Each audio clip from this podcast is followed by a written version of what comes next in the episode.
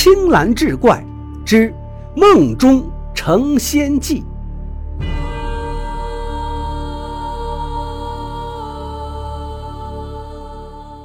话说宋朝有一个翩翩少年魏宇，年方十七，风神俊朗，性情温柔。每次赴文会，同伴们都调戏他，称他为魏娘子。魏宇羞恼之下，从此不会宾客，专心在阁楼上读书，只与表兄福生来往。这一天，福生因为母亲病了，要回家乡市集。留下魏宇一个人。二更的时候，魏宇突然听到敲门声，他以为福生回来了。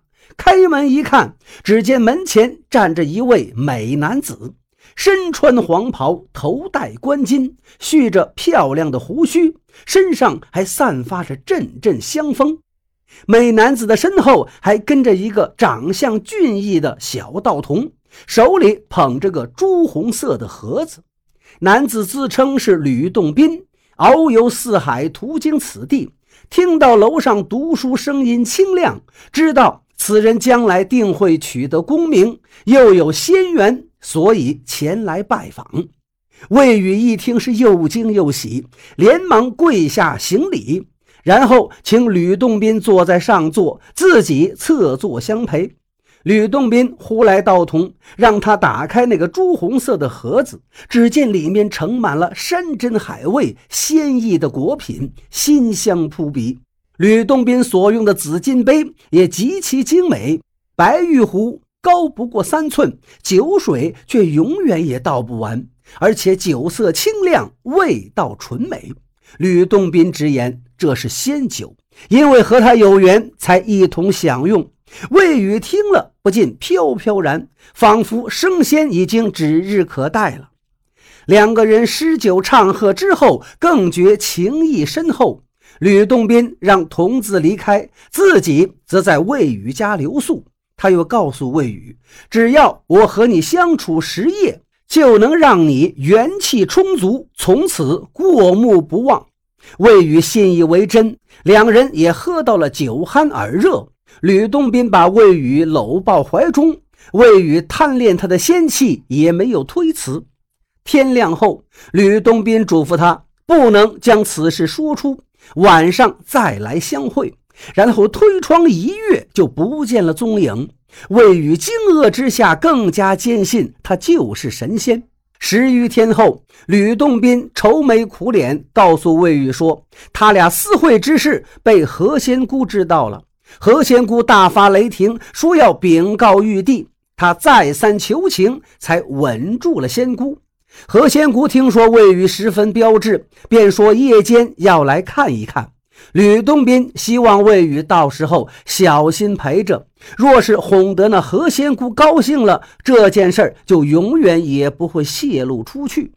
魏宇听了，心下欢喜，赶忙置办一些美酒佳肴，焚起一炉好香，又穿上华美的衣服，装扮整齐。到了夜晚，吕洞宾带着何仙姑来到楼上。魏宇看何仙姑柔媚美艳，神采夺目，魂儿都被她勾了去。何仙姑看魏宇果然标致，心中十分高兴。他扬怒，责怪他们二人不守清规。魏宇赶忙磕头求饶，吕洞宾也在一边求情。何仙姑说：“饶了他们这一回。”何仙姑然后假装要走，魏宇和吕洞宾再三苦留，何仙姑只好勉强坐下。把酒之间，吕洞宾劝说他及时行乐，何仙姑心中动摇，便与他们一起厮混。等到鸡鸣之时。二仙起身告辞，魏宇不舍，何仙姑答应他，只要他不将此事说出，他就会每晚来与他相见。从那以后，他们天天都来找魏宇。后来虽然福生回来了，住在魏宇隔壁，但二仙每次都是窗子进来，窗子出去，所以福生也并未发觉。半年后，魏宇已经是面黄肌瘦，饮食日减。晚上精力旺盛，白天却只想睡觉。福生眼看着魏宇这个模样，问他得病的缘由。魏宇不肯说，福生只好告知了魏宇的父亲。魏父看到儿子之后吓了一跳，劝他回家调养。可是魏宇不肯，魏父只好寻医问诊。到了晚上，二仙又来了。魏宇说：“父亲要他搬回去。”吕洞宾安抚他说：“凡人成仙，必先将肉体消耗殆尽，然后才能重换仙体。”魏宇听了一律尽消，从此连药也不肯吃了。又过了几日，魏宇呼吸微弱起来，一副要断气的样子。魏父急得带着铺盖住到了魏宇的房间里守着他。到了半夜，魏父突然听到魏宇对着床头说梦话，嘴里喊着“两位师傅不要走”，一边伸出手来想要扯住什么，却扯住了父亲的袖子。魏父流着眼泪说：“儿啊。”你都病得快死了，你还不肯说实话？你说的两个师傅到底是什么人呐？想必是妖物吧？魏宇说：“他们不是妖物，是仙人来助我升仙的。”魏父见他糊里糊涂，强行雇了一顶小轿，把他抬回家休养。魏宇临走时还说：“仙人赐给我的紫金杯、白玉壶，被我收在书柜里，你们都给我检查好了。”魏父打开书柜一看，哪有什么紫金白玉，只有黄泥杯、白泥壶，真凭实据摆在眼前。魏宇这一下慌了，赶忙将遇到吕洞宾与何仙姑的事情如实告诉了父亲。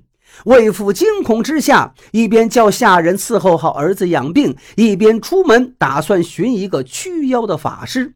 半道上，魏父遇到了一个叫裴守正的法师，慌忙将他请到府中，把魏宇的事细说一遍。随后，请法师进到魏宇房里。法师一见魏宇，就说他已经被两个雌雄妖精迷惑了，若再不救治，性命难保。当晚，法师摆好法坛，仗剑念动咒诀，用朱砂写了道符，正要烧符，那符突然被水浸湿了。裴法师破口大骂：“畜生，不得无礼！”把剑往空中一掷，这剑却被妖怪当空接住，给钉在了房梁上。裴法师慌了，使出所有法术也无济于事。自己的道观还被妖怪丢到了门外的尿桶里。裴法师无奈，只好请辞，让魏父再另寻高人。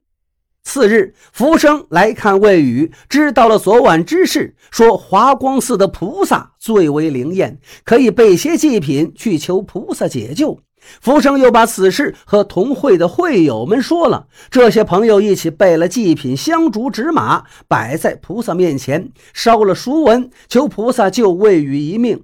自这日起，魏宇的病果然逐渐好转，可是元神一时还恢复不了。魏父备下了祭礼，到华光庙还愿。李毕，他突然双眼紧闭，大步走到供桌上，说：“魏宇的命是自己救的。”众人知道这是被华光菩萨附体了，赶忙参拜，问他害魏宇的到底是什么妖怪，他的性命又是如何解救的，几时才能痊愈？只见魏父开口道：“这两个妖怪是多年的归精。”一雄一雌，惯于迷惑少男少女。我先让部下去捉他们，反被他打败。后来他们和我大战数百合，也未分胜负。